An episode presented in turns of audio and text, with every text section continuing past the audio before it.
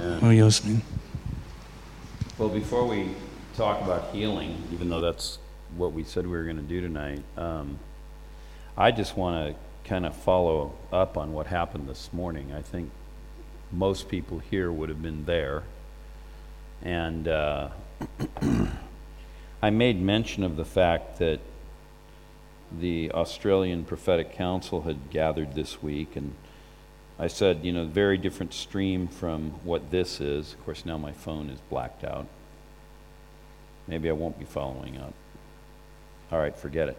Um, but, uh, you know, this morning was kind of extraordinary what happened at the end of the service, the Spirit moving. Um, if you were sitting in the crowd, you may or may not have seen the Spirit of God falling on people while I was speaking, but you know, some were vibrating, some were attempting to stay in their chairs, but kind of holding on to the sides as they tried to prevent sliding out. Um, others, the Spirit of God was falling on them with um, weeping and tears and whatever. So it was, you know, was rather extraordinary because there was an engagement with this word about the importance of the prophetic. So we went back to uh, Kirk and Nicole's house and we were having lunch. And um, so Easy Gersini is a widely recognized prophetic voice in Australia, and she posted this afternoon and said how very beautiful is the atmosphere of unity at the prophetic summit in Brisbane, and she named a bunch of people that were there. We had the most heavenly time of hearing the roar of hope over this great southland of the Holy Spirit. I do not know of a time in this nation when I have sensed more faith and love in one room. Hallelujah. There's never been a day like this before. Now, what was interesting was because of the way the Lord moved in the room here this morning, before I even had seen that post, Kirk and I were talking, and I said, you know, this was, this was really quite extraordinary. And just about then, I got a message from um, somebody who has traveled with me in the past and whose church I visited in Newcastle. So I don't know exactly how far down the coast that is, but it's a few hours south of here. And she was saying, yeah, the, uh, the, it really went off in our church this morning. And I said, oh, tell me about that. So, you know, well, you know, I got up and started sharing, and the Holy Spirit started falling in the room. And, you know, people were sort of electrified. And she said, whatever it was that I was carrying, now she had been also at this prophetic summit, but she'd gone for three days. I only went for one. Uh, something was released into the room, and the whole place got smashed. And I thought, hmm, that's interesting.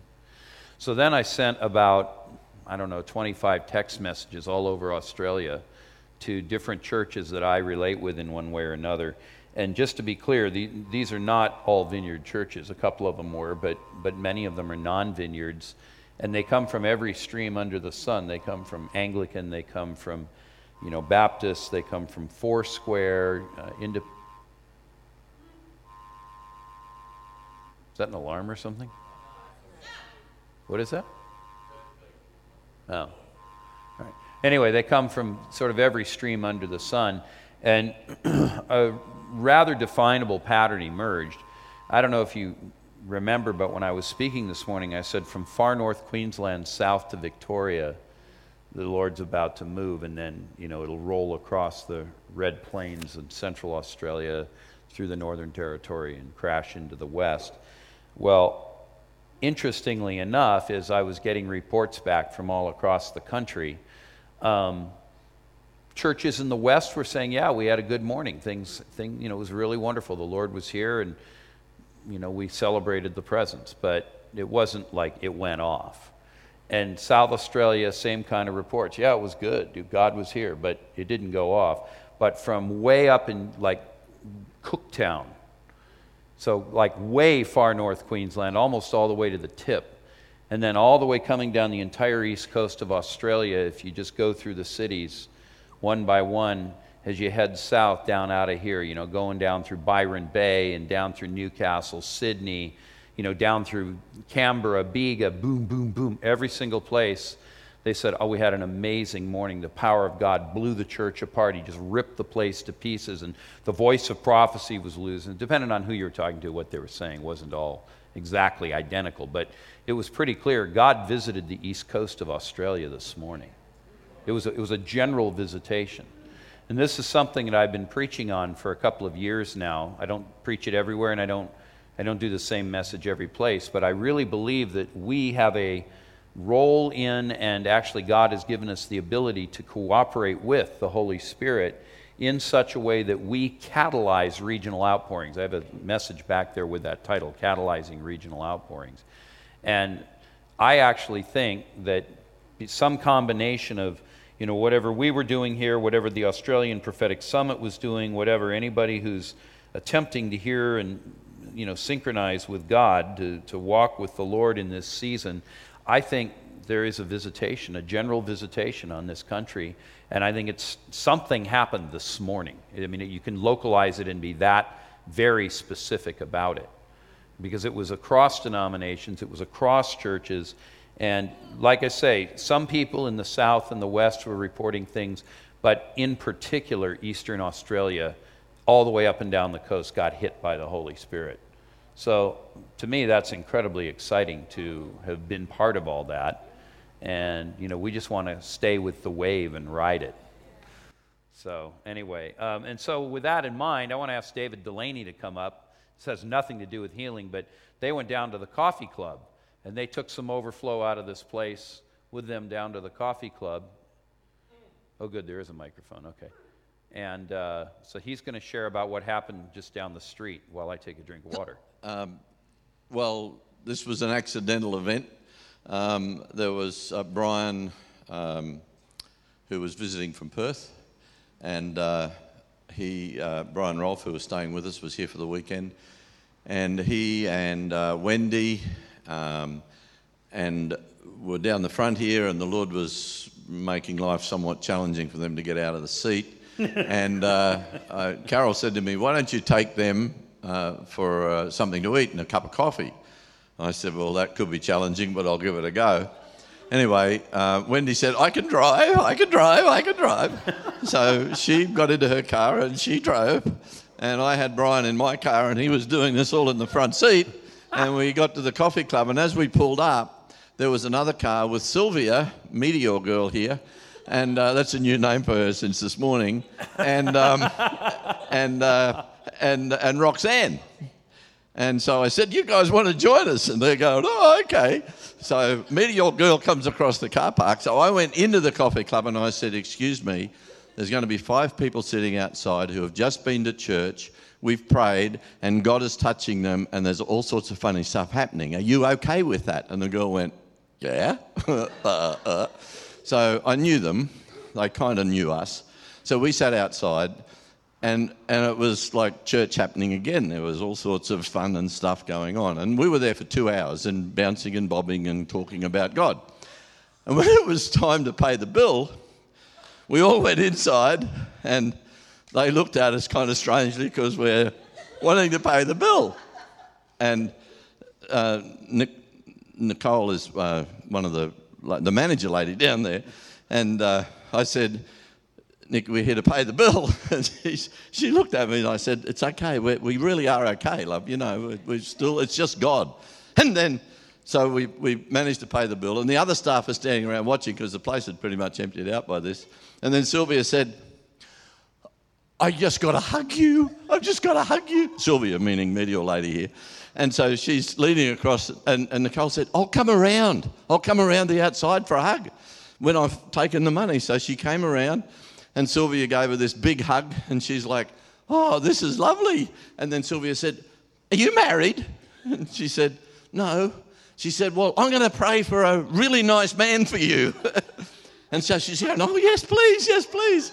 And so Sylvia prays for her and she gets the big hugs. And so we then all lined up for big hugs. Everyone wanted to hug everybody, and we're all hugging and shaking and carrying on. And um, by the time we left the coffee club, the, one of the young guys there, when Sylvia finished, he called out, Amen. I was like, Yes, more. So that was the overflow of this morning. We left at 3.30 from the coffee club. and thankfully, Scott had texted me during that time and say, I'll take Brian to the airport for you so you can be here. And I did appreciate that. So um, I, I just want to say to you that it was interesting that the power of God was very evident on people, and the people were not scared. They were kind of like inquisitive, didn't. What didn't, meaneth this? Hmm? What meaneth this? Yes, it was like, well, but when they saw that we were really full of joy and laughter, and, and the staff that came out to service were also like um, touched by what was happening, and a couple of them really carried on like that, um, laughed a lot. One other was a little sort of stand backish, but she was okay after a couple of visits. So it was just a really special time of this touch of the Lord just being deposited out and around. So I just want to encourage all of us to be a little bolder, perhaps, and just be free to be who we are as the Lord is on us. And, and, let, and let the kingdom come. I don't you got that. one. You got one. I'm wired Huh. So, yeah, I mean, those guys there, they, they just keep bopping around. Can't take you anywhere. so yeah, it's it's just a very interesting time, and and you know I, I'm I'm here for a couple more days, and then I'm heading south down to Canberra.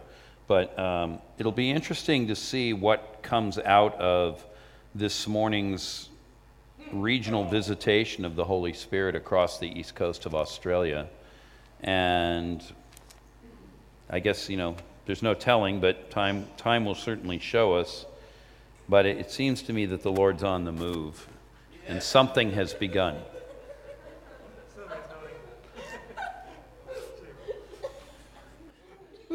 Boop. Here comes the 7-Eleven to Toronto.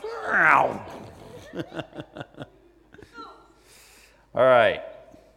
Well, let's shift gears. And, uh, well, before I do that, any questions on what I'm saying or talking about? I want to make sure it was at least understood. All right, good. So, uh, tonight we're going to talk about healing. I just want to talk about the Lord's Prayer. because whether you know it or not, the Lord's Prayer is a kingdom prayer. Now, most of us know the Lord's Prayer, that we learned it in Sunday school years ago uh, out of Matthew chapter 6, right? Our Father who art in heaven, hallowed be thy name. Thy kingdom come, thy will be done on earth as it is in heaven. Give us this day our daily bread, and forgive us our debts, we forgive our debtors, or trespasses as we forgive those who trespass against us. And lead us not into temptation, but deliver us from evil. For thine is the kingdom, the power, and the glory forever. Amen. That's the one we all know. But there's another, there's another place where the Lord's Prayer is taught. And it's only slightly different, but it's different enough. And, you know, one of the things is when we see those minor variations in Scripture, there's truth there that if you mine the, the nuggets a little bit, you can pull something out that you might have missed. So in Luke chapter 11, we find the Lord's Prayer in a different form from the one I just recited mechanically, which is the way most people recite the Lord's Prayer. it says Jesus was praying in a certain place, Luke 11, 1. And when he had finished, one of his disciples said to him, Lord, teach us to pray as John taught his disciples. And he said to them, When you pray, say, Father, hallowed be your name, your kingdom come. Give us each day our daily bread, and forgive us our sins as we ourselves forgive everyone who is indebted to us. And lead us not into temptation. And he said to them, Which of you who has a friend will go to him at midnight and say to him, Friend, lend me three loaves, for a friend of mine has arrived on a journey, and I have nothing to set before him. And he will answer from within, Do not bother me. The door is now shut, and my children are with me in bed. I cannot get up and give you anything. I tell you, though he will not get up and give him anything because he is his friend, yet because of his, well, this translation says impudence, some would say persistence. Uh, some would say importunity if you're reading a King James Bible, but it's that, that sense of persistence. He will rise and give him whatever he needs. And I tell you, ask and it will be given to you, seek and you will find, knock and it will be open to you. For everyone who asks receives, and the one who seeks find and the, finds, and the one who knocks, it will be opened. What father among you, if his son asks for a fish, will instead of a fish give him a serpent? Or if he asks for an egg, will give him a scorpion? If you then, who are evil, know how to give good gifts to your children, how much more will the Heavenly Father give the Holy Spirit to those who ask Him? This is the word of the Lord.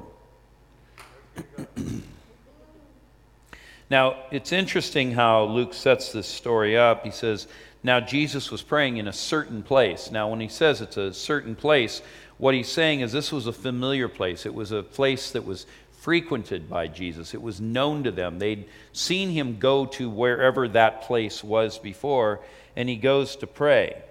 And, you know, any good Jew would have known how to pray. Prayer was part of Jewish life. But there was something about Jesus' praying.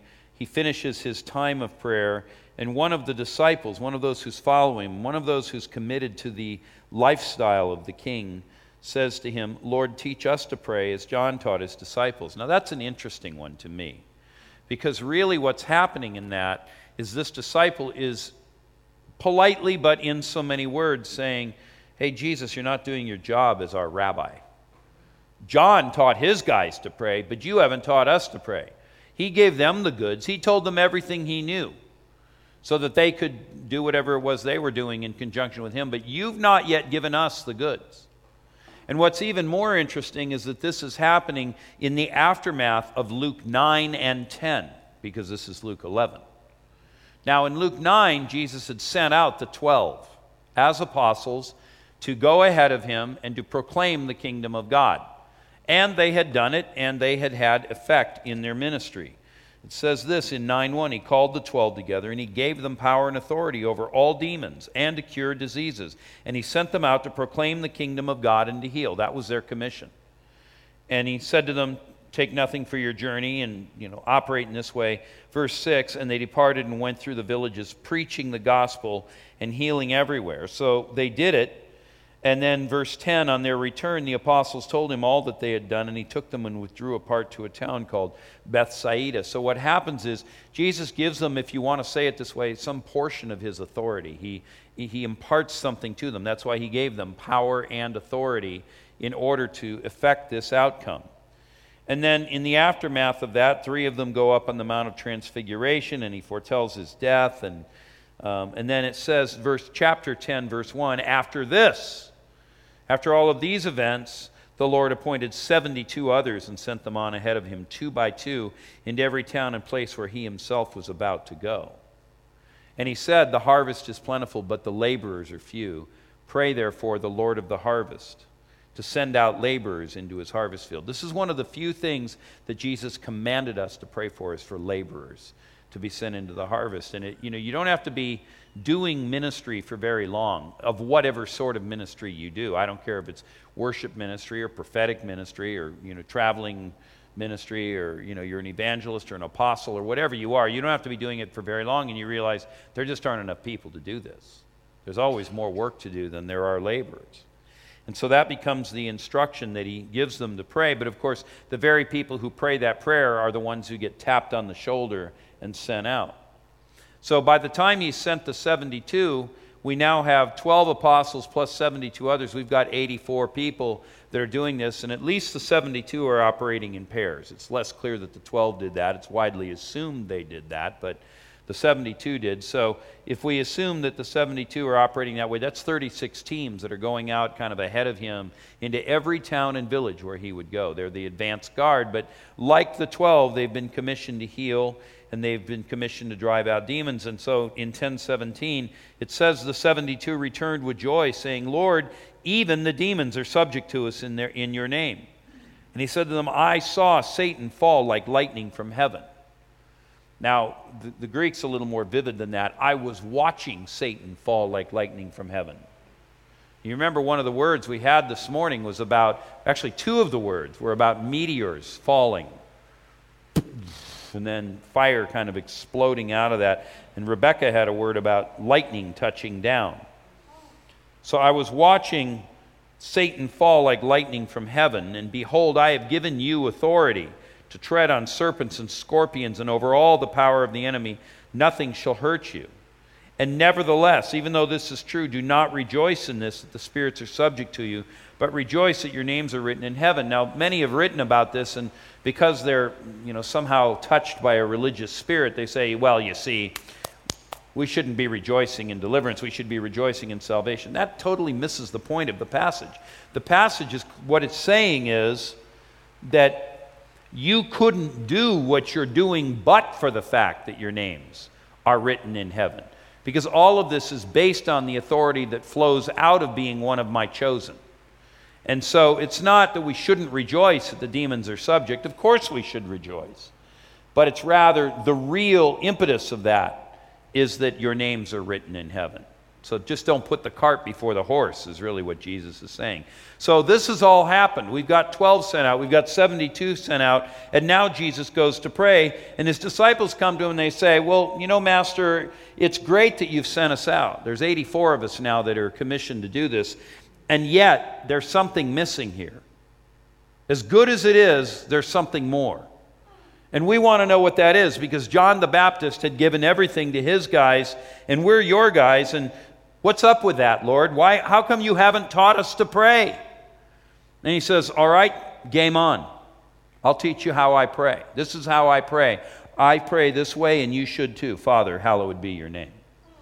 Now, this word hallowed is an old fashioned term, and no one uses it anymore. The only reason it's even in our Bibles is because we've grown so accustomed to saying it that people will reject a translation of the Bible if it doesn't read that way, because that's what their minds and their tongues are trained to say when they say the Lord's Prayer.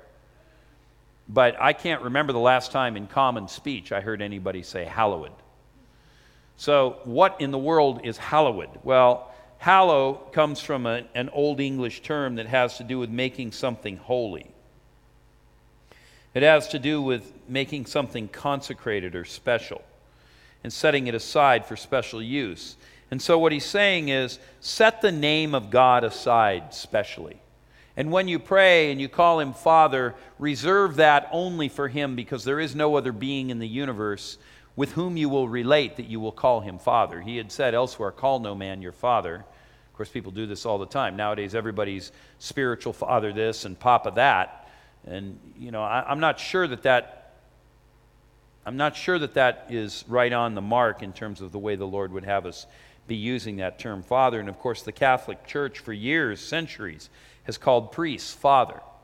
But Jesus is saying, when you pray, say father, because you have a relationship with him that's like my relationship. I call him father, you all sort of call him father, but be careful lest you call anyone else by that name. This is a special relationship and carry it with you eh, because as you as you name him as father you bear the presence of his name because he has set his name upon you calling you his sons and daughters that's really all wrapped up in that language and by hallowing it he's saying don't misuse the name either by being careless with it or as I've already suggested, by calling anyone else your father, because you have only one father who is a father like this. That is your father who is in heaven. And he says, when you pray, orient your mind, orient your emotions, orient your thoughts, orient everything that is about you, direct it at Him who is your Father. Start out getting aligned, start out getting in touch with. That's where it all begins. Connect with Him, is maybe the way we would say it in modern speech. And once you have connected with Him, then pray this simple prayer May your kingdom come. This is why the Lord's Prayer is a kingdom prayer. Now, again, if you understand that kingdom means get saved, go to heaven, and I kind of touched on that briefly this morning, you will miss the point of this prayer. But if you understand that when we say, Your kingdom come, what we are really asking for is the inbreaking of the kingdom of God, for the unleashing of the dynamic power of God, you now understand that the very purpose that we go to God in prayer for, that's pretty awkward English, but anyway, the very purpose that we are driving into is that there would be a further and greater release of the kingdom reality. That's why we do this. So you've connected to God your Father, and He is the King. And as you are connected with Him, you're saying, as a son or a daughter, may the kingdom increase. May all the lands round about. Think of an old English, you know, manor baron or an earl or a duke or something. May all of these lands come under the sway and the dominion of, of this one whom we name as the king. And pray that it doesn't happen just in distant cities and lands. It's all well and good to hear about that, but pray that the kingdom would come. Pray that the kingdom would follow you into the. Co- Where'd he go? There he goes, right there. Into the coffee club. That's about to point to David. the kingdom's walking away. Here, Wendy was in the coffee club. I'll point to Wendy. But pray that the kingdom would follow you around. Pray that you become a zone of the Holy Spirit. I think this is what Scott was talking about with, or was it you or Neil? One of the two of you was talking about Finney, saying, you know, this is the zone right here at arm's length. Pray that that would happen. Because up until this time, all of these disciples, they've already been healing the sick. They've already been driving out demons, and Jesus is about to give them the key to greater release of the kingdom of God. Now, I talked this morning about the P of the prophetic, and I did not talk about the P of prayer, partly because, you know, preachers kind of, it's, it's an editor's job. Right? You kind of manage the material to a specific thing you're trying to say, but we should not neglect this P of prayer. It's that important. And so he's saying, this king who rules the kingdom is your father as you sit at table with him at arm's length, as he, as he passes you the peas or the salad or the, you know, whatever the main course is, as he passes you the bowl of food as you're at table with him, ask him at the same moment in that closeness, in that intimacy of family, oh, and by the way, would you extend the kingdom as we do what we do? Now, the, the prayers that we pray on the back end of the first and most important prayer for kingdom release, kingdom breakout, is number one, give us our daily bread. We're to pray for daily sustenance because, well, number one, because he said he will already give it to you. Jesus said that in Matthew chapter 6. And, you know, if you understand that you are in partnership with God as a son or a daughter, as his family business, if you understand that, then you understand that, you know, this is a well provisioned business. It's a well oiled business. He owns the cattle on a thousand hills. And I know that for many, you know, there, there have been times when finding that place of provision, it just seems like there isn't enough. But the, the clear teaching of Scripture is that's not the way it's supposed to be. And so if provision is a problem, something is wrong. Something's out of kilter. And if we get that thing back into kilter, we get it aligned with the way it's supposed to be, there should be adequate provision. And so, because we are partners with God in business, this is a bit like what business partners do. They take a draw. Now, this isn't the real money, this is just table stakes, right? Business partners take a draw. They take whatever they take. And, you know, if it's a big business, if it's a well run partnership, well, what they make as a draw, many of us would consider an incredible wage. But the whole point of the draw that a business partner takes is that the lights stay on, there's gas in the tank, the car, if it's financed, is, you know, the payment is made, the house is paid for, the mortgage payment is made, etc. All of these basic things are taken care of. But the real money, the real upside comes with the increase of the business. And so Jesus says, Pray for your daily bread. Pray for the draw to be provided. Not that that's where the real increase comes, though, because the increase will come as the kingdom expands. There is adequate provision, and more than that, there is shalom, there is abundance, there is the outpouring. This is what you are meant to live in.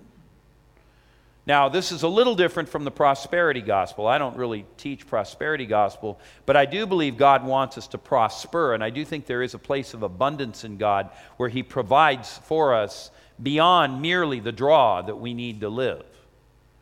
Because God blessed Abraham, because God blessed Isaac, because the scriptures, particularly in Proverbs, are replete with teaching about how God wants to make you abound. Kurt put up on the the screen here this morning just before we took the offering. These are some of the benefits that come.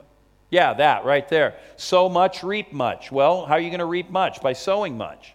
Why would you reap much? Because God wants you to reap much. That's the normal course.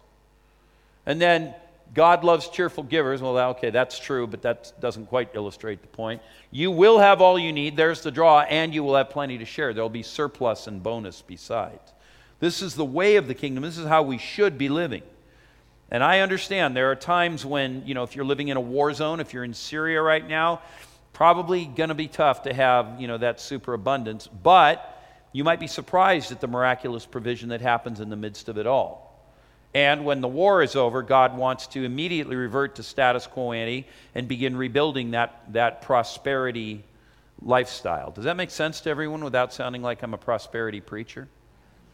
Okay, so that's how we pray. Pray, give us our daily bread. And by the way, don't just forgive us or give us our daily bread.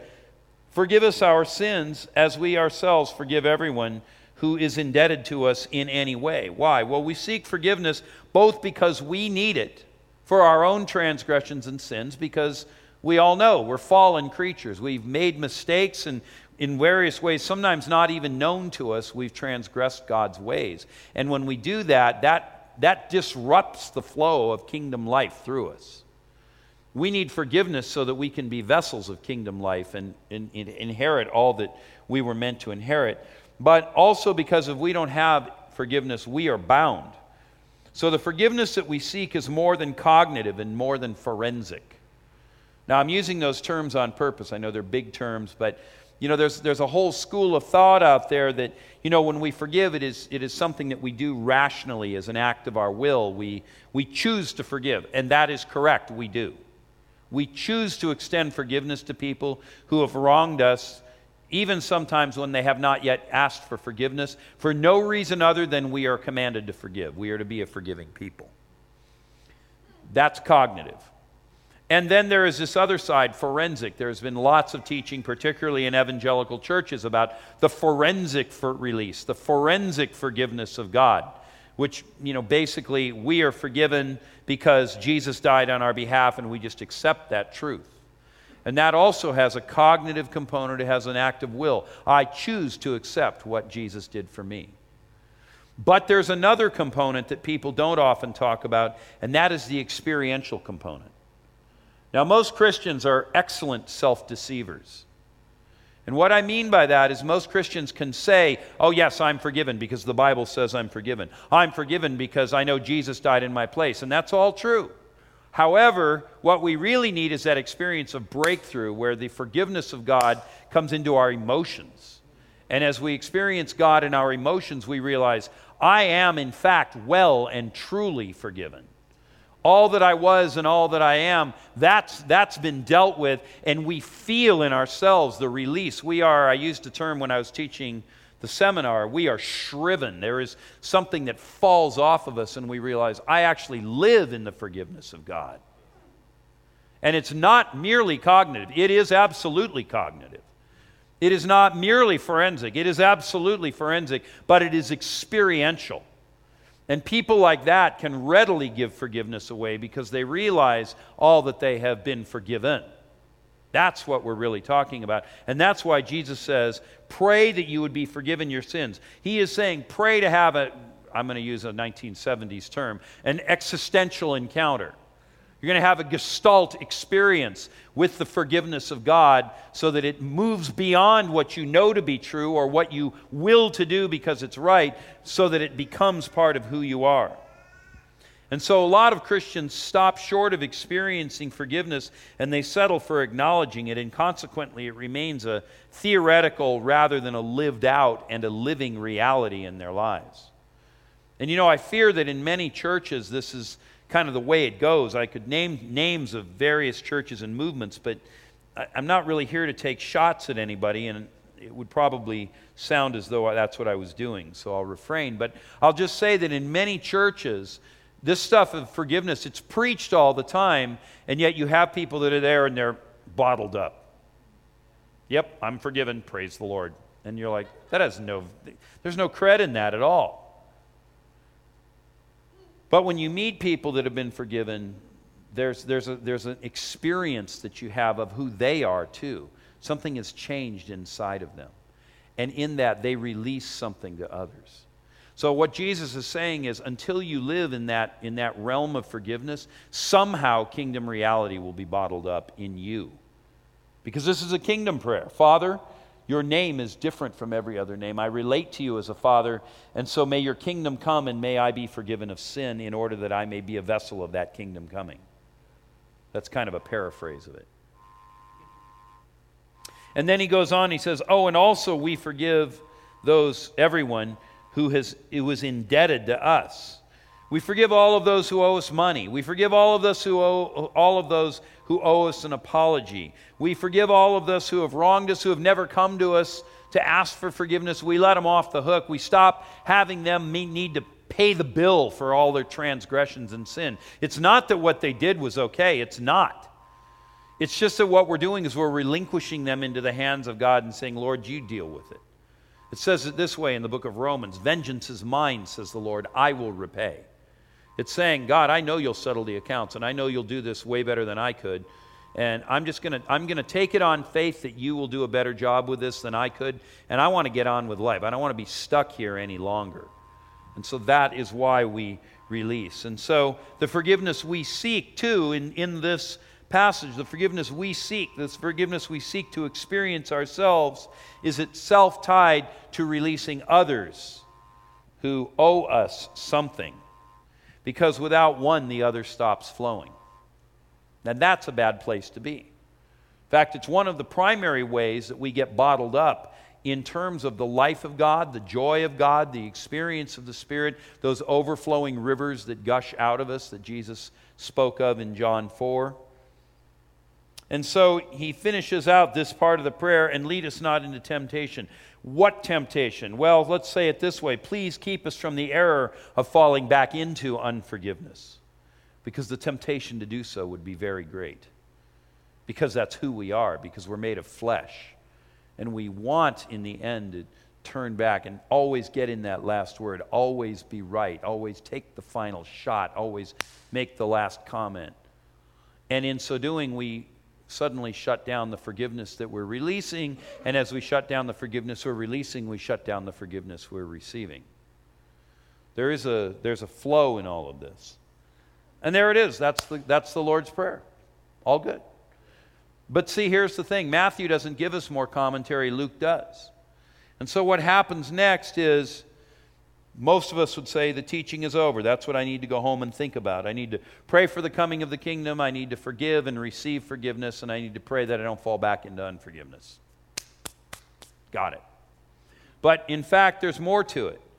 Because most of us would consider the teaching over, but like a good rabbi, Jesus now launches into what the Jews called midrash. This is the rabbi's own commentary on the teaching that he just gave. He launches into midrash on his own sermon. He's now taught them what to pray, but now he's about to teach them the internal dynamics of prayer, the spiritual dynamics of prayer.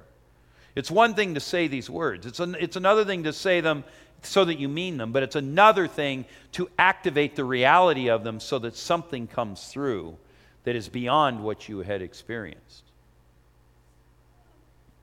And so he tells them the story of a persistent man, one who is rebuffed by his friend. And so he says to them, Now, men, I've just told you this bit about prayer. Let me explain this to you. Which of you has a friend? You go to him at midnight and say, Friend, lend me three loaves, for a friend of mine has arrived on a journey. I have nothing to set before him. And this is inconvenient for your friend, so he answers from inside of his locked house. Don't bother me. The door is now shut. The children are in bed. I can't get up and give you anything. If I do, I'll wake them up, and then the rest of the night will be ruined. I, I really don't want to get out of bed. Some friend. Jesus says, I tell you, though he will not get up and give him anything because he is his friend, yet because of his persistence, he will rise and give him whatever he needs. And so I tell you, ask and it will be given to you, seek and you will find, knock and it will be opened to you. For everyone who asks receives, and the one who seeks finds, and the one who knocks it will be open. Now, it seems pretty clear from the English, but it's even clearer in Greek, and we could miss it in the English. So it helps to unpack this a bit. You've got this man, he's in a house, and this guy comes and he's, Hey, my friend has come, and I need some bread. The, the stores are all closed. Could you give me some food? Not go away. We're all in bed here. Open up. I really need the food. My guests have come. I need to show them hospitality. Can you give me some bread? Now go away.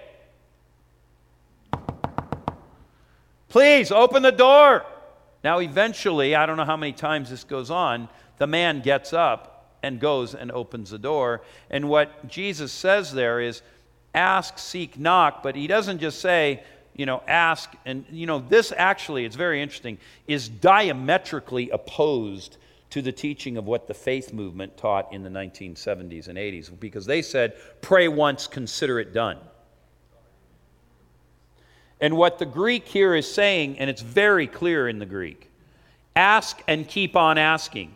Seek and keep on seeking. Knock and keep on knocking. Get a battering ram.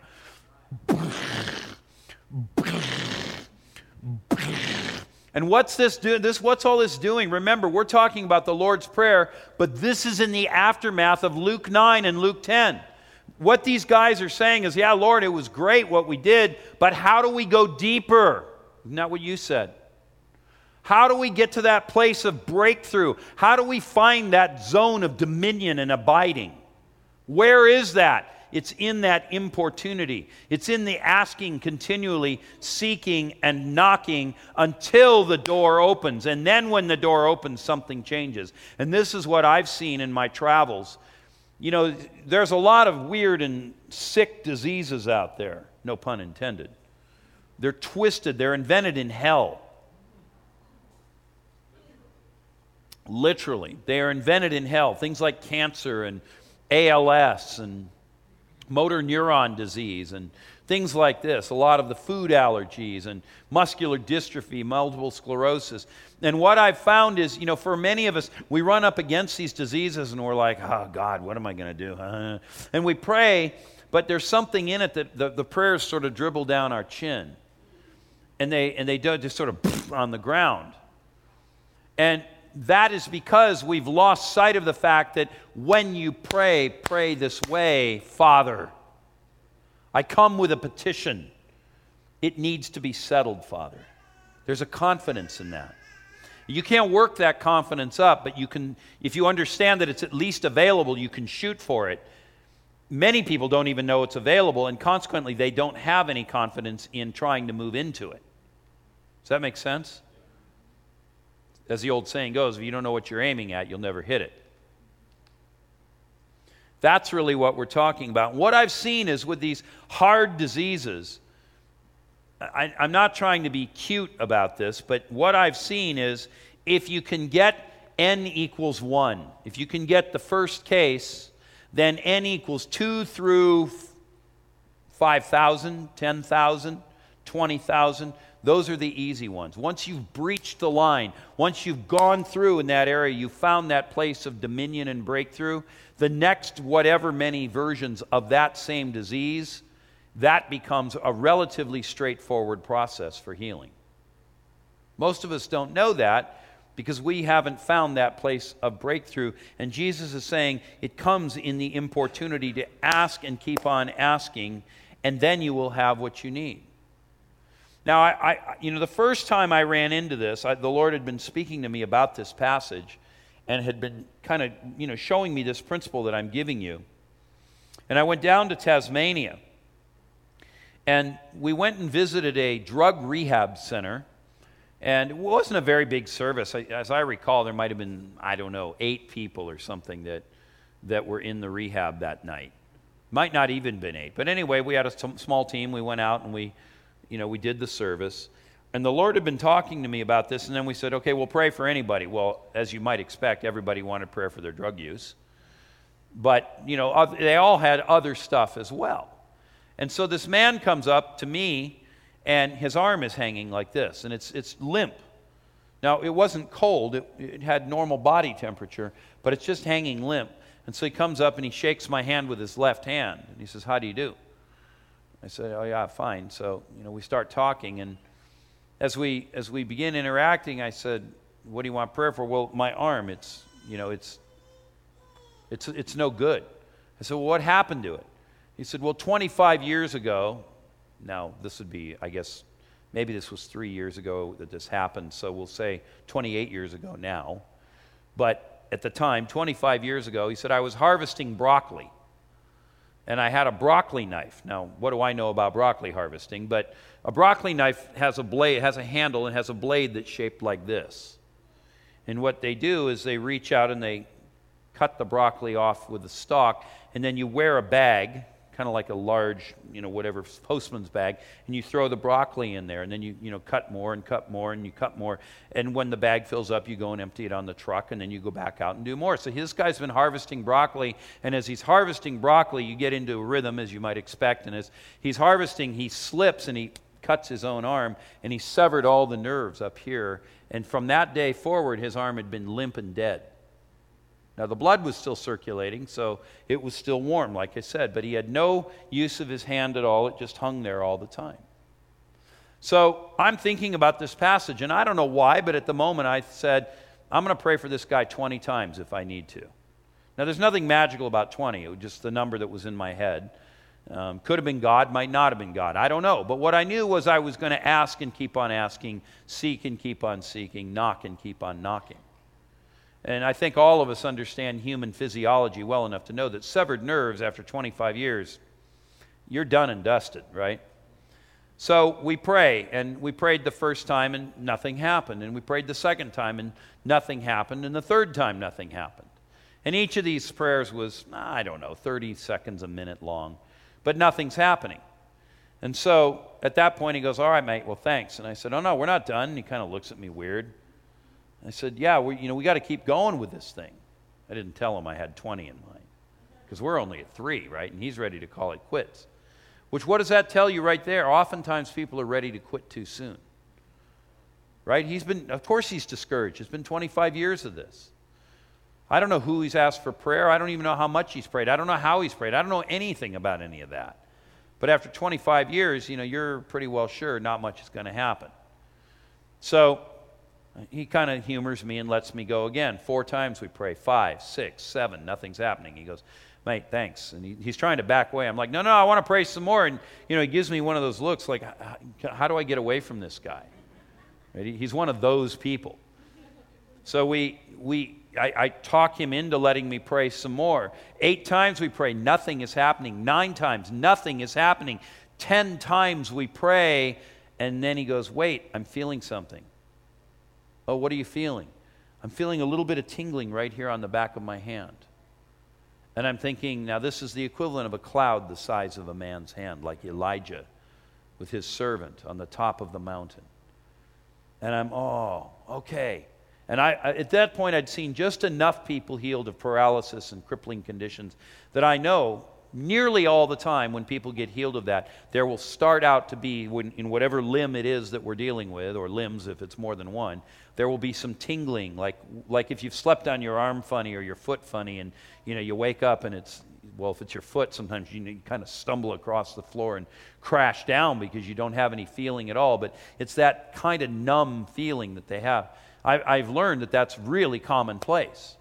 So he's having that, and I'm like, okay, so we pray 11 times, and at 11 times, he, he, he does like this. Now, he doesn't have full mobility, but he can do this, and he hasn't done this in 25 years. 12 times we pray, and he's swinging his arm around like this, and he's raising his arm over his head. And on the 13th time, he starts moving his fingers. Ask, seek, knock. Ask and keep asking. Seek, keep seeking. Knock, keep knocking. So I said, Well, I want to know how that is. Shake my hand. So he, you know, puts his right hand into my right hand, and he gives me a crushing handshake, not, not merely a little bit of a, you know, I'm, I'm like, whoa, whoa. Okay, so his strength has returned. But the funny thing is, when he holds up his hand, he can do this. Now, I can do this. But he can only do this because this pinky finger, he can move it manually, but he can't, on his own will, make it come in. And so we're stuck with that stupid pinky finger. I don't know what you're going to call this 90% healed, 95%, 97, I don't know. But his strength is back. He's got total mobility. He can use his hand, but you know, he's like drinking the queen's tea.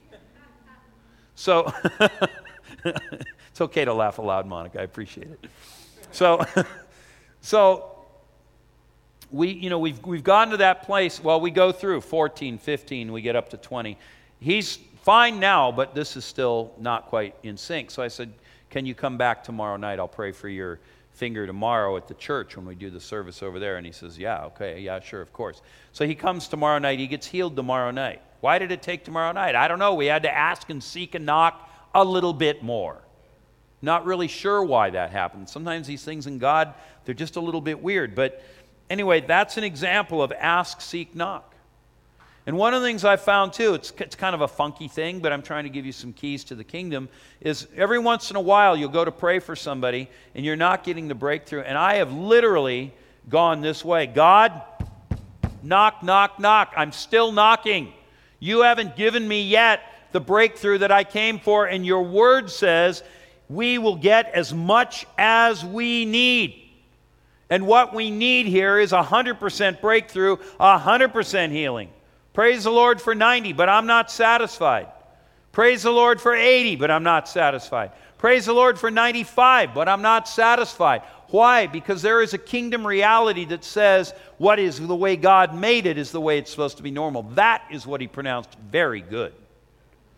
So, whether it's brain damage or broken bones or cancer or anything else, anything less than that isn't that. And I think much of the time we have come to the place where, in our own minds, in our own thought, we sort of get part way and we say, oh, yeah, okay, it's good enough. And so we have this kind of flaccid faith rather than this active, dynamic, bold faith that says, Look, I'm at the king's table. Dad, and I hate it when people call God dad, but if you were at table with your father, you would say, Dad or Papa or you know, Father, however you address your, your father on earth. You'd say, you know, we got a little bit of kingdom business to talk about here. I'm in business with you, and, you know, we got a problem with the fence line out there on the back 40, and I really need some baling wire so I can get out there and fix that fence tomorrow. Would you please have the workman deliver that out there, and then, you know, I'll take the crew out there, we'll fix that. What would he say? He'd say, well, of course, son of, yes, I'll be happy to do that. And if you're the daughter who's tending the cows in the cow shed, you know, what are you going to say? Well, you know, we got a problem with Bessie there. You know, her stall's getting broken down, and we need some, we need some barnwood brought out there so we can fix that stall and make it so the cows got it. Oh, yes, of course, I'll have the workman bring that around. And then Bessie will have her, you know, proper cow shed or whatever. But Jesus says this what father among you, if you're a father, now there, I know there are perverse individuals in the world, people who lead just foul and vile lives. They, they beat and punish and torture their own children. I run into people who are the victims of that kind of living everywhere I go. But Jesus is making the assumption that a, a father ought to be a good father, and a good father would not be that man. So he says, What father among you, if his son asks him for a fish, will instead of a fish give him a serpent? Well, there is one exception to this. In Indonesia, they will give him the serpent because that's considered a delicacy. Fish are a dime a dozen. But the implication here is this is a poisonous snake, and he's not going to give you a poisonous snake when you ask for a fish. And just so, if he asks for an egg, will he give him a scorpion? No, he won't give him a scorpion. And just so, if he asks for bread, will he give him a stone? No, he'll give him bread because bread is what he needs. The clear implication is what we ask for, we should expect that we will receive not something that's less than that, certainly not something that's opposed to it or evil or harmful. And how many people come to God and they say, Well, I don't know if God wants to heal me. Or, you know, I, I don't know if He'll give it to me. I mean, you don't know the life I've led. You're right, I don't, but I don't need to know either. Because at the end of the day, your Father doesn't care about that. He's the father that's been like the, the father and the prodigal son, looking all the time. When are they coming in? And, and in that, there's an anticipation of the father's heart. And then he says this If you then, who are evil, know how to give good gifts to your children, how much more will your heavenly Father give the Holy Spirit to those who ask him? Why does he say that to end this story? He says it because the person through whom you will bring the kingdom of God is none other than the person of the Holy Spirit. And you, disciples that have asked me to teach you how to pray, what I'm telling you is if you will pray in this manner with this kind of faith, this kind of faith orientation, that expectation, that confidence, if you will ask in that way, you will get the Holy Spirit. Now, people have used this as a verse for getting baptized in the Holy Spirit, and I think that works too. But, but the clear context here is okay, 12 and 72, you want to know how to take it up to the next level? You want to know how to find that place of dominion, breakthrough, and abiding? This is how you do it. You pray with expectancy repeatedly until you breach the line. And there might be some sense of prevailing prayer here. There might be some sense of repeated prayer for a season, but the point is God is not a tease. He's not doing this where, you know, you're supposed to pray for 25 years. I remember John Wimber telling a story one time of a man who came up to him and he said, Will you pray for me to receive the baptism in the Holy Spirit? And John said, Well, sure, of course I'll pray for you to receive the baptism in the Holy Spirit. He goes, Yeah, I've been seeking this for 25 years without getting it. And John Wimber, as only John Wimber could do, I, it wasn't like hard, but he slaps the guy across the face. And the guy, and he's just blah, blah, blah, starts speaking in tongues. And John goes, 25 years seeking the baptism. You ought to be ashamed of yourself. And he walks away. Now, it wasn't meant to be condemning, and you know, if you had the wrong understanding of all that, you might come away feeling condemned. But the whole point is, it ain't supposed to be that hard, right? And so that man got the baptism in the Spirit that night. The, the, implication that Jesus is saying is when you go to pray, I've got a place where I go pray. And when I pray, this is what I pray I pray, Father, I need more of the kingdom. You say, could Jesus pray that? Yeah, he could. Look at this John chapter 5. John chapter 5. Jesus said to them, I'm in verse 19. Truly, truly, I say to you, the Son can do nothing of his own accord, but only what he sees the Father doing. For whatever the Father does, that the Son does likewise. For the Father loves the Son and shows him all that he himself is doing. Now, I love this next little bit. And greater works than these will he show him. He will show who? Greater works than these the Father will show the Son, so that you may marvel. Jesus lived in the expectation of greater works coming to him. Jesus lived in the expectation that his Father would release even greater anointing upon him. See, I think most of us think Jesus kind of came out of the wilderness and he was like Minerva springing from the seashell fully formed. No, I think there was a dynamic of kingdom increase in the life of the Son. In this world, we are to be like him. That's what the book of First John says. And so, just as greater works than what you've already seen at my hand will the Father show the Son in order that all of those around may marvel, so also we should expect that same sort of greater works. And this is, in fact, why Jesus was praying for more of the coming of the kingdom. This is why Jesus was praying that ask, seek, knock. And that's why we have to pray, ask, seek, knock. Because when we get into that place with God, we will find the place of even greater breakthrough. And I don't know where the top limit to it is. I suspect there is no top limit to it. There should come a place. I, I, think we, we somehow grow to that because our faith grows by increments. You know, a lot of people say, well, then I'm going to pray for limbs to grow out. Well, good luck with that. If you're not even seeing head colds healed, that's a foolish prayer to pray. You don't have enough faith to support that. But when you're consistently seeing MS healed, and muscular dystrophy healed, and cripples walk, and blind people see, well, then after a while, there isn't much left but for limbs to grow out. And so you logically get to the place where you say, Father, show me limbs to grow. Now, if the Lord's going to, you know, give you massive release and you see limbs grow, well, good on you. That's awesome. But I'm just saying, in the normal ecology of faith, it doesn't happen that way. We, we see those points of breakthrough, but once we get the n equals 1 and we start seeing consistency in that one, then we see the next one and the next and the next and the next. And so there's this whole realm and dynamic.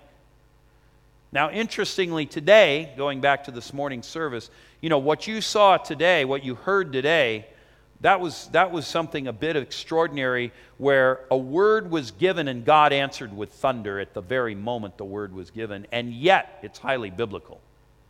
And I would suggest to you that what you saw and heard, that's a miracle. And that's our n equals 1. We should expect to see confirmatory signs now beginning to follow this church, this fellowship, and the Australian church more broadly because of what God released in this building this morning. I think, although I didn't ask, up and down the coast of Australia this morning, there were confirmatory signs. It wasn't merely that God showed up, it wasn't merely that it went off, but we're moving into that new dimension. And so we should continue to press and we should continue asking and seeking and knocking with the objective that we will move to those greater works kinds of manifestations that were promised us in John chapter 14. So I'll close the message with that. tonight we're on a healing service, so we're going to pray for the sick. And my expectation is the sick should be healed. Now, I'm just got to ask, although I don't see her, I came in tonight, and one of the gals in the fellowship, she's been in a moon boot for weeks, broke her foot. Where'd she go? Did she leave? The gal with the long hair, she's been in the moon boot. Lisa. Did she, is she gone? Okay. Because she's been kind of she's been kind of hanging around all weekend and she wanted to get prayer and it was just like every time that we were going to pray something didn't work out i was kind of looking for her this morning because i told her i'd pray this morning but by the time i was freed from everything else she'd left so i didn't pray for her but i walked in i walked over to her tonight and there were a couple of you that joined in you were one of us you know we, we, we laid hands on her and prayed for her and she broke into sweat over her whole body. She said, My foot feels like it's on fire. And she'd broken her foot by dropping, what'd she say, a recliner or a chair or something on it? Yeah. Is she back there? No, she, she, she's bugged out. That suggests to me she probably got what she needed already and hit the road, but we'll see. She's a, she hangs around this church. You guys will know soon enough. But um, I did notice that when she got up from, from prayer, you know, she, like I said, she said her foot was burning, it was on fire. Well, that's usually a good sign the Holy Spirit's moving. When she went over to the coffee table to get coffee, um, instead of this sort of, you know, hitching her get along like you see with someone like that, she appeared to me to be walking pretty normally. And so we'll see what happened with that prayer engagement. But that, that's the expectation that we go in with every time. And, you know, it, it shouldn't be like, wow, that happened a broken foot with crushed bones was healed, it should be like, of course, a broken foot with crushed bones got healed. What else would there be? Because we are praying, Father, may your kingdom come. That's how we live. Okay, questions on that before we do our ministry time?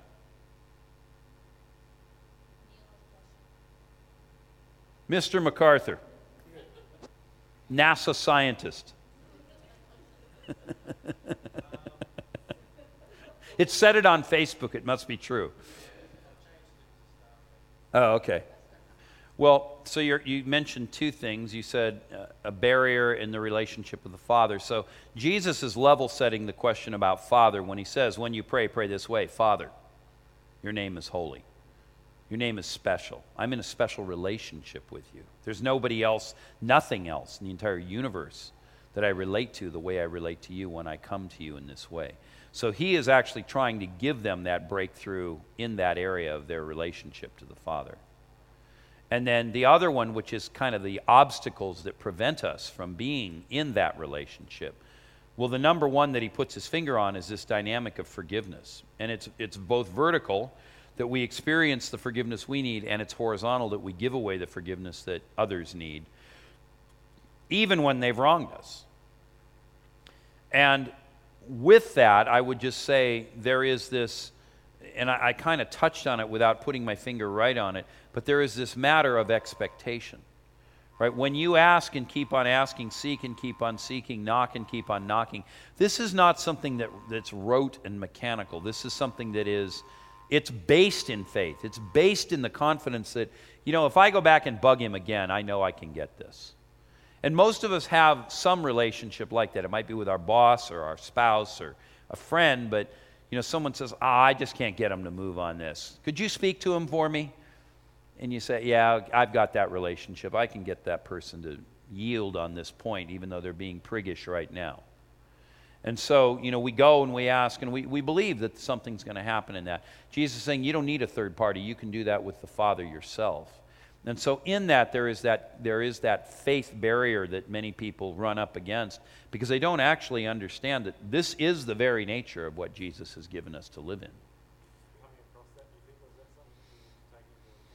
Well, you know, unless a person's been working in in an asbestos factory or they're living on top of a you know tetrazine dump like in Erin Brockovich, um, most cancer isn't actually caused by environmental factors. Smoking has been largely eradicated as a cause. There are some who still smoke and consequently do get lips, tongue, throat, and lung cancer, but smoking has become fairly scarce in the Western world in our day. Not so much true in other countries, though.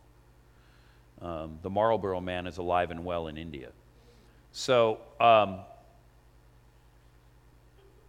What we find, though, is cancer often has roots in other matters of the soul. Unforgiveness being very close to the top of the list, or bitterness, which is related to unforgiveness but not quite the same. Um, and there can be some other matters, sometimes curses and whatnot, that run down family lines. But cancer, more often than not, has some kind of emotional, spiritual root to it, as opposed to being merely uh, a, a physical matter. Now, if it is a physical matter, we have a solution for that. It's called physical healing. There is a gift of healing that physically will, you know, drive cancer out of people's bodies.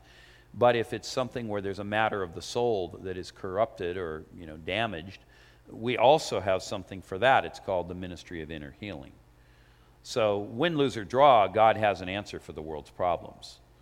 We just have to bring the right tool to bear on the right situation. And I think sometimes people rather ham fistedly go after things because they haven't learned to hear God on the nature of the problem. We see this exact problem in John chapter 9. Rabbi, who sinned, this man or his parents, that he was born blind? You know, many people, and commentators in particular, who don't really understand healing ministry, they look at that and they say, well, in those days, people believed that, you know, you could be blinded because of the sin of your parents. Well, in fact, that is true. You can have diseases that come to you because of your parents' sin. But see, a, a, modern theologian would completely discount all that because of the rationalistic training that goes with most academic training in the Western world today.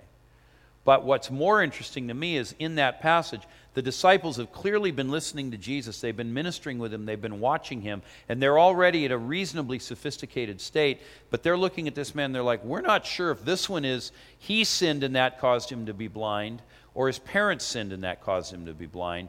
But we've learned that it's usually one or the other. So which one is it, Jesus? And he goes, Well, actually, there's a third way. And in this case, this one happened that the glory of God would be revealed in him.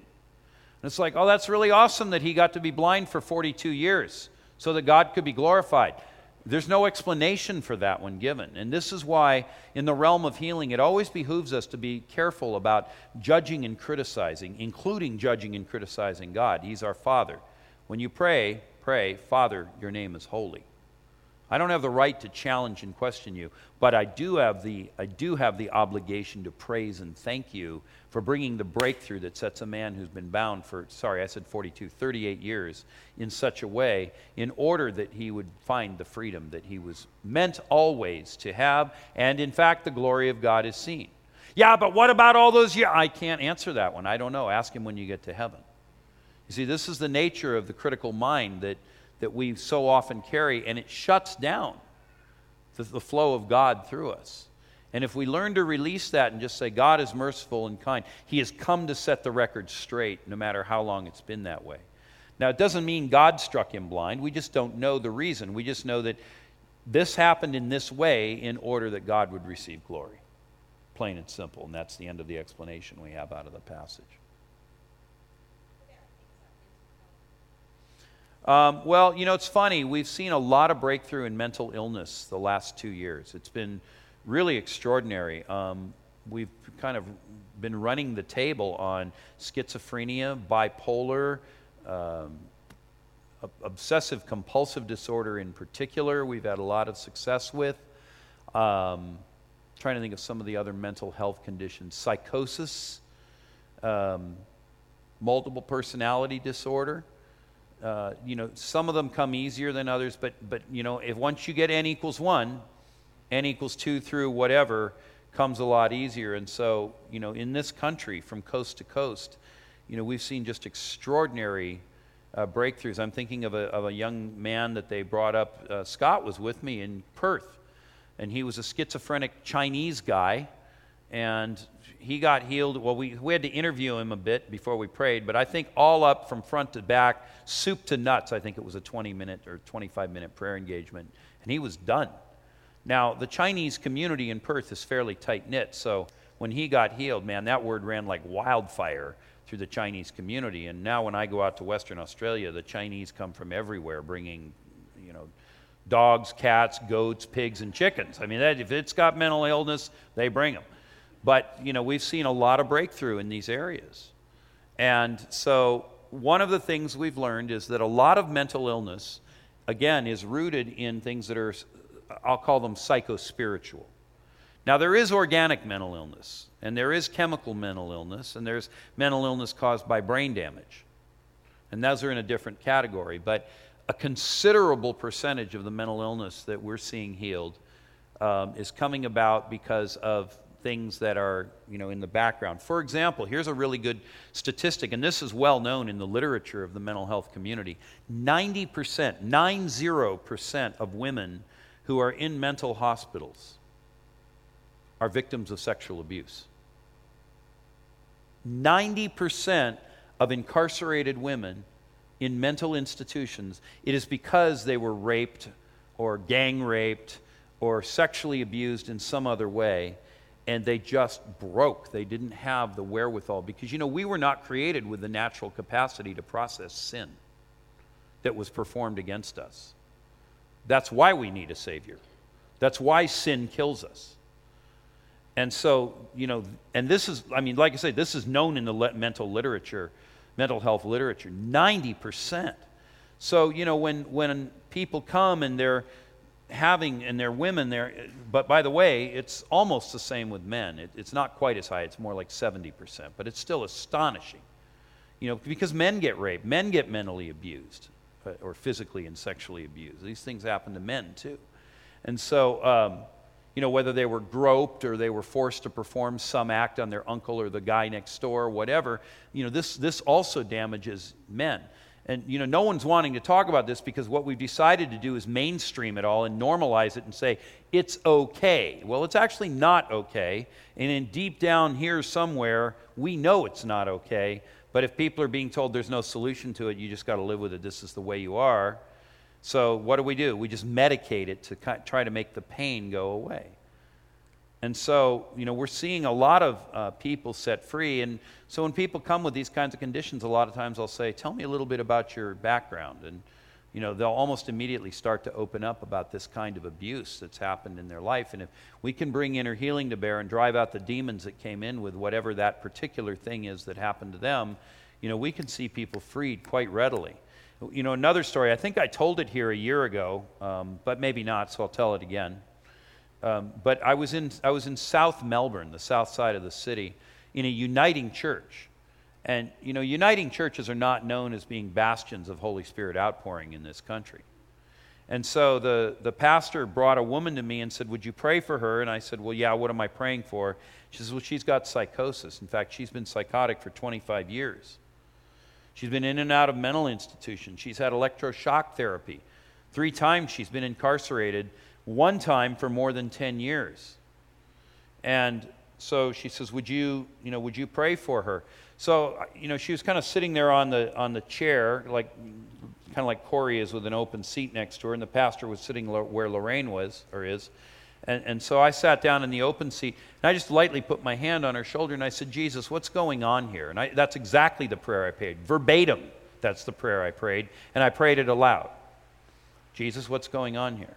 And as I did, it just came to me very clearly in my mind. It just formed right here. Ask her about her mother's abortion. Thinking, well, that's a pretty bizarre question to ask. And I actually looked up to heaven and I said under my breath, I don't want to ask that question and it came to me again, ask her about her mother's abortion.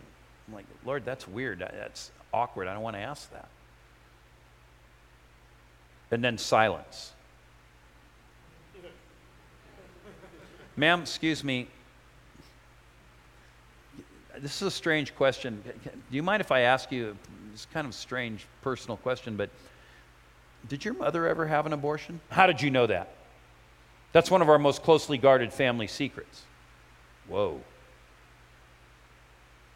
Yes, my older sister was aborted. I'm actually the second child in the family. There's only four people in our family who know this my mother, me, my sister, and my daughter, the granddaughter of the woman who had the abortion. Really? Yeah, no one else in our family knows that. How did you know that? Well, I felt like the Lord was telling me to ask you about it. And then it just came to me. I said, That's it then. The blood of your sister is crying out from the ground. And I said, In the name of Jesus, with the power of the keys, I forgive you and your family both for the murder of your sister and the cover up of that murder. Psychosis, come out of her. And she began foaming at the mouth, literally foaming at the mouth. She kind of pitched forward out of the chair, fell on the ground in kind of a half fetal position, and this long kind of.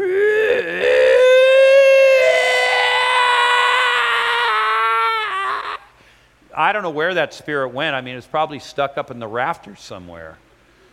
But it was a long, I mean, it, you, you couldn't go that long without breathing. It, it, it seemed like it was, you know, 90 seconds of that.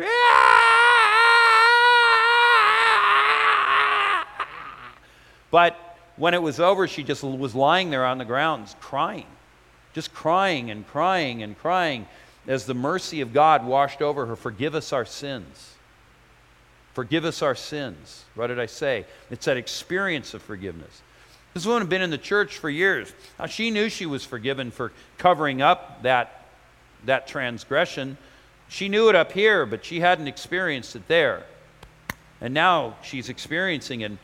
So she's sobbing and weeping, and I guess maybe 15 minutes went by.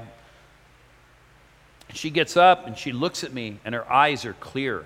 They looked different to me, but I never pronounce anything on people because I just feel like people do that, and it, it's somehow it always seems a little bit gratuitous. So I don't do that. And she looks at me and she goes, It's gone. I said, What's gone? That thing that's been in my mind all these years. It's gone. And so she went back to the, her doctor. She had three psychiatrists that were attending physicians, three of them. And together they had more than 90 years of collective experience in the mental health profession. She was on everything Xanax and Prozac and you know, all this stuff, psychotropic drugs. Three days later, they, they jointly agreed we can take this woman off of her drugs. They, and they, they said, We've never seen anybody in all of our collective years of mental health practice healed of psychosis. And so they took her off of her medication. And then about 10 days later, I was messaging back and forth with the pastor, you know, just how's she doing, what's going on. 10 days later, her husband comes barging into the church office unannounced, kind of walks in the door, and he says, What did that American preacher do to my wife? He said, I've, I've been married to her for 25 years, and I've never seen her like this. And there was something in the way he said it. The pastor said to me, you know, it's been 25 years she's been like this. I, I think he's had some extracurricular activities going on because of the way she's been.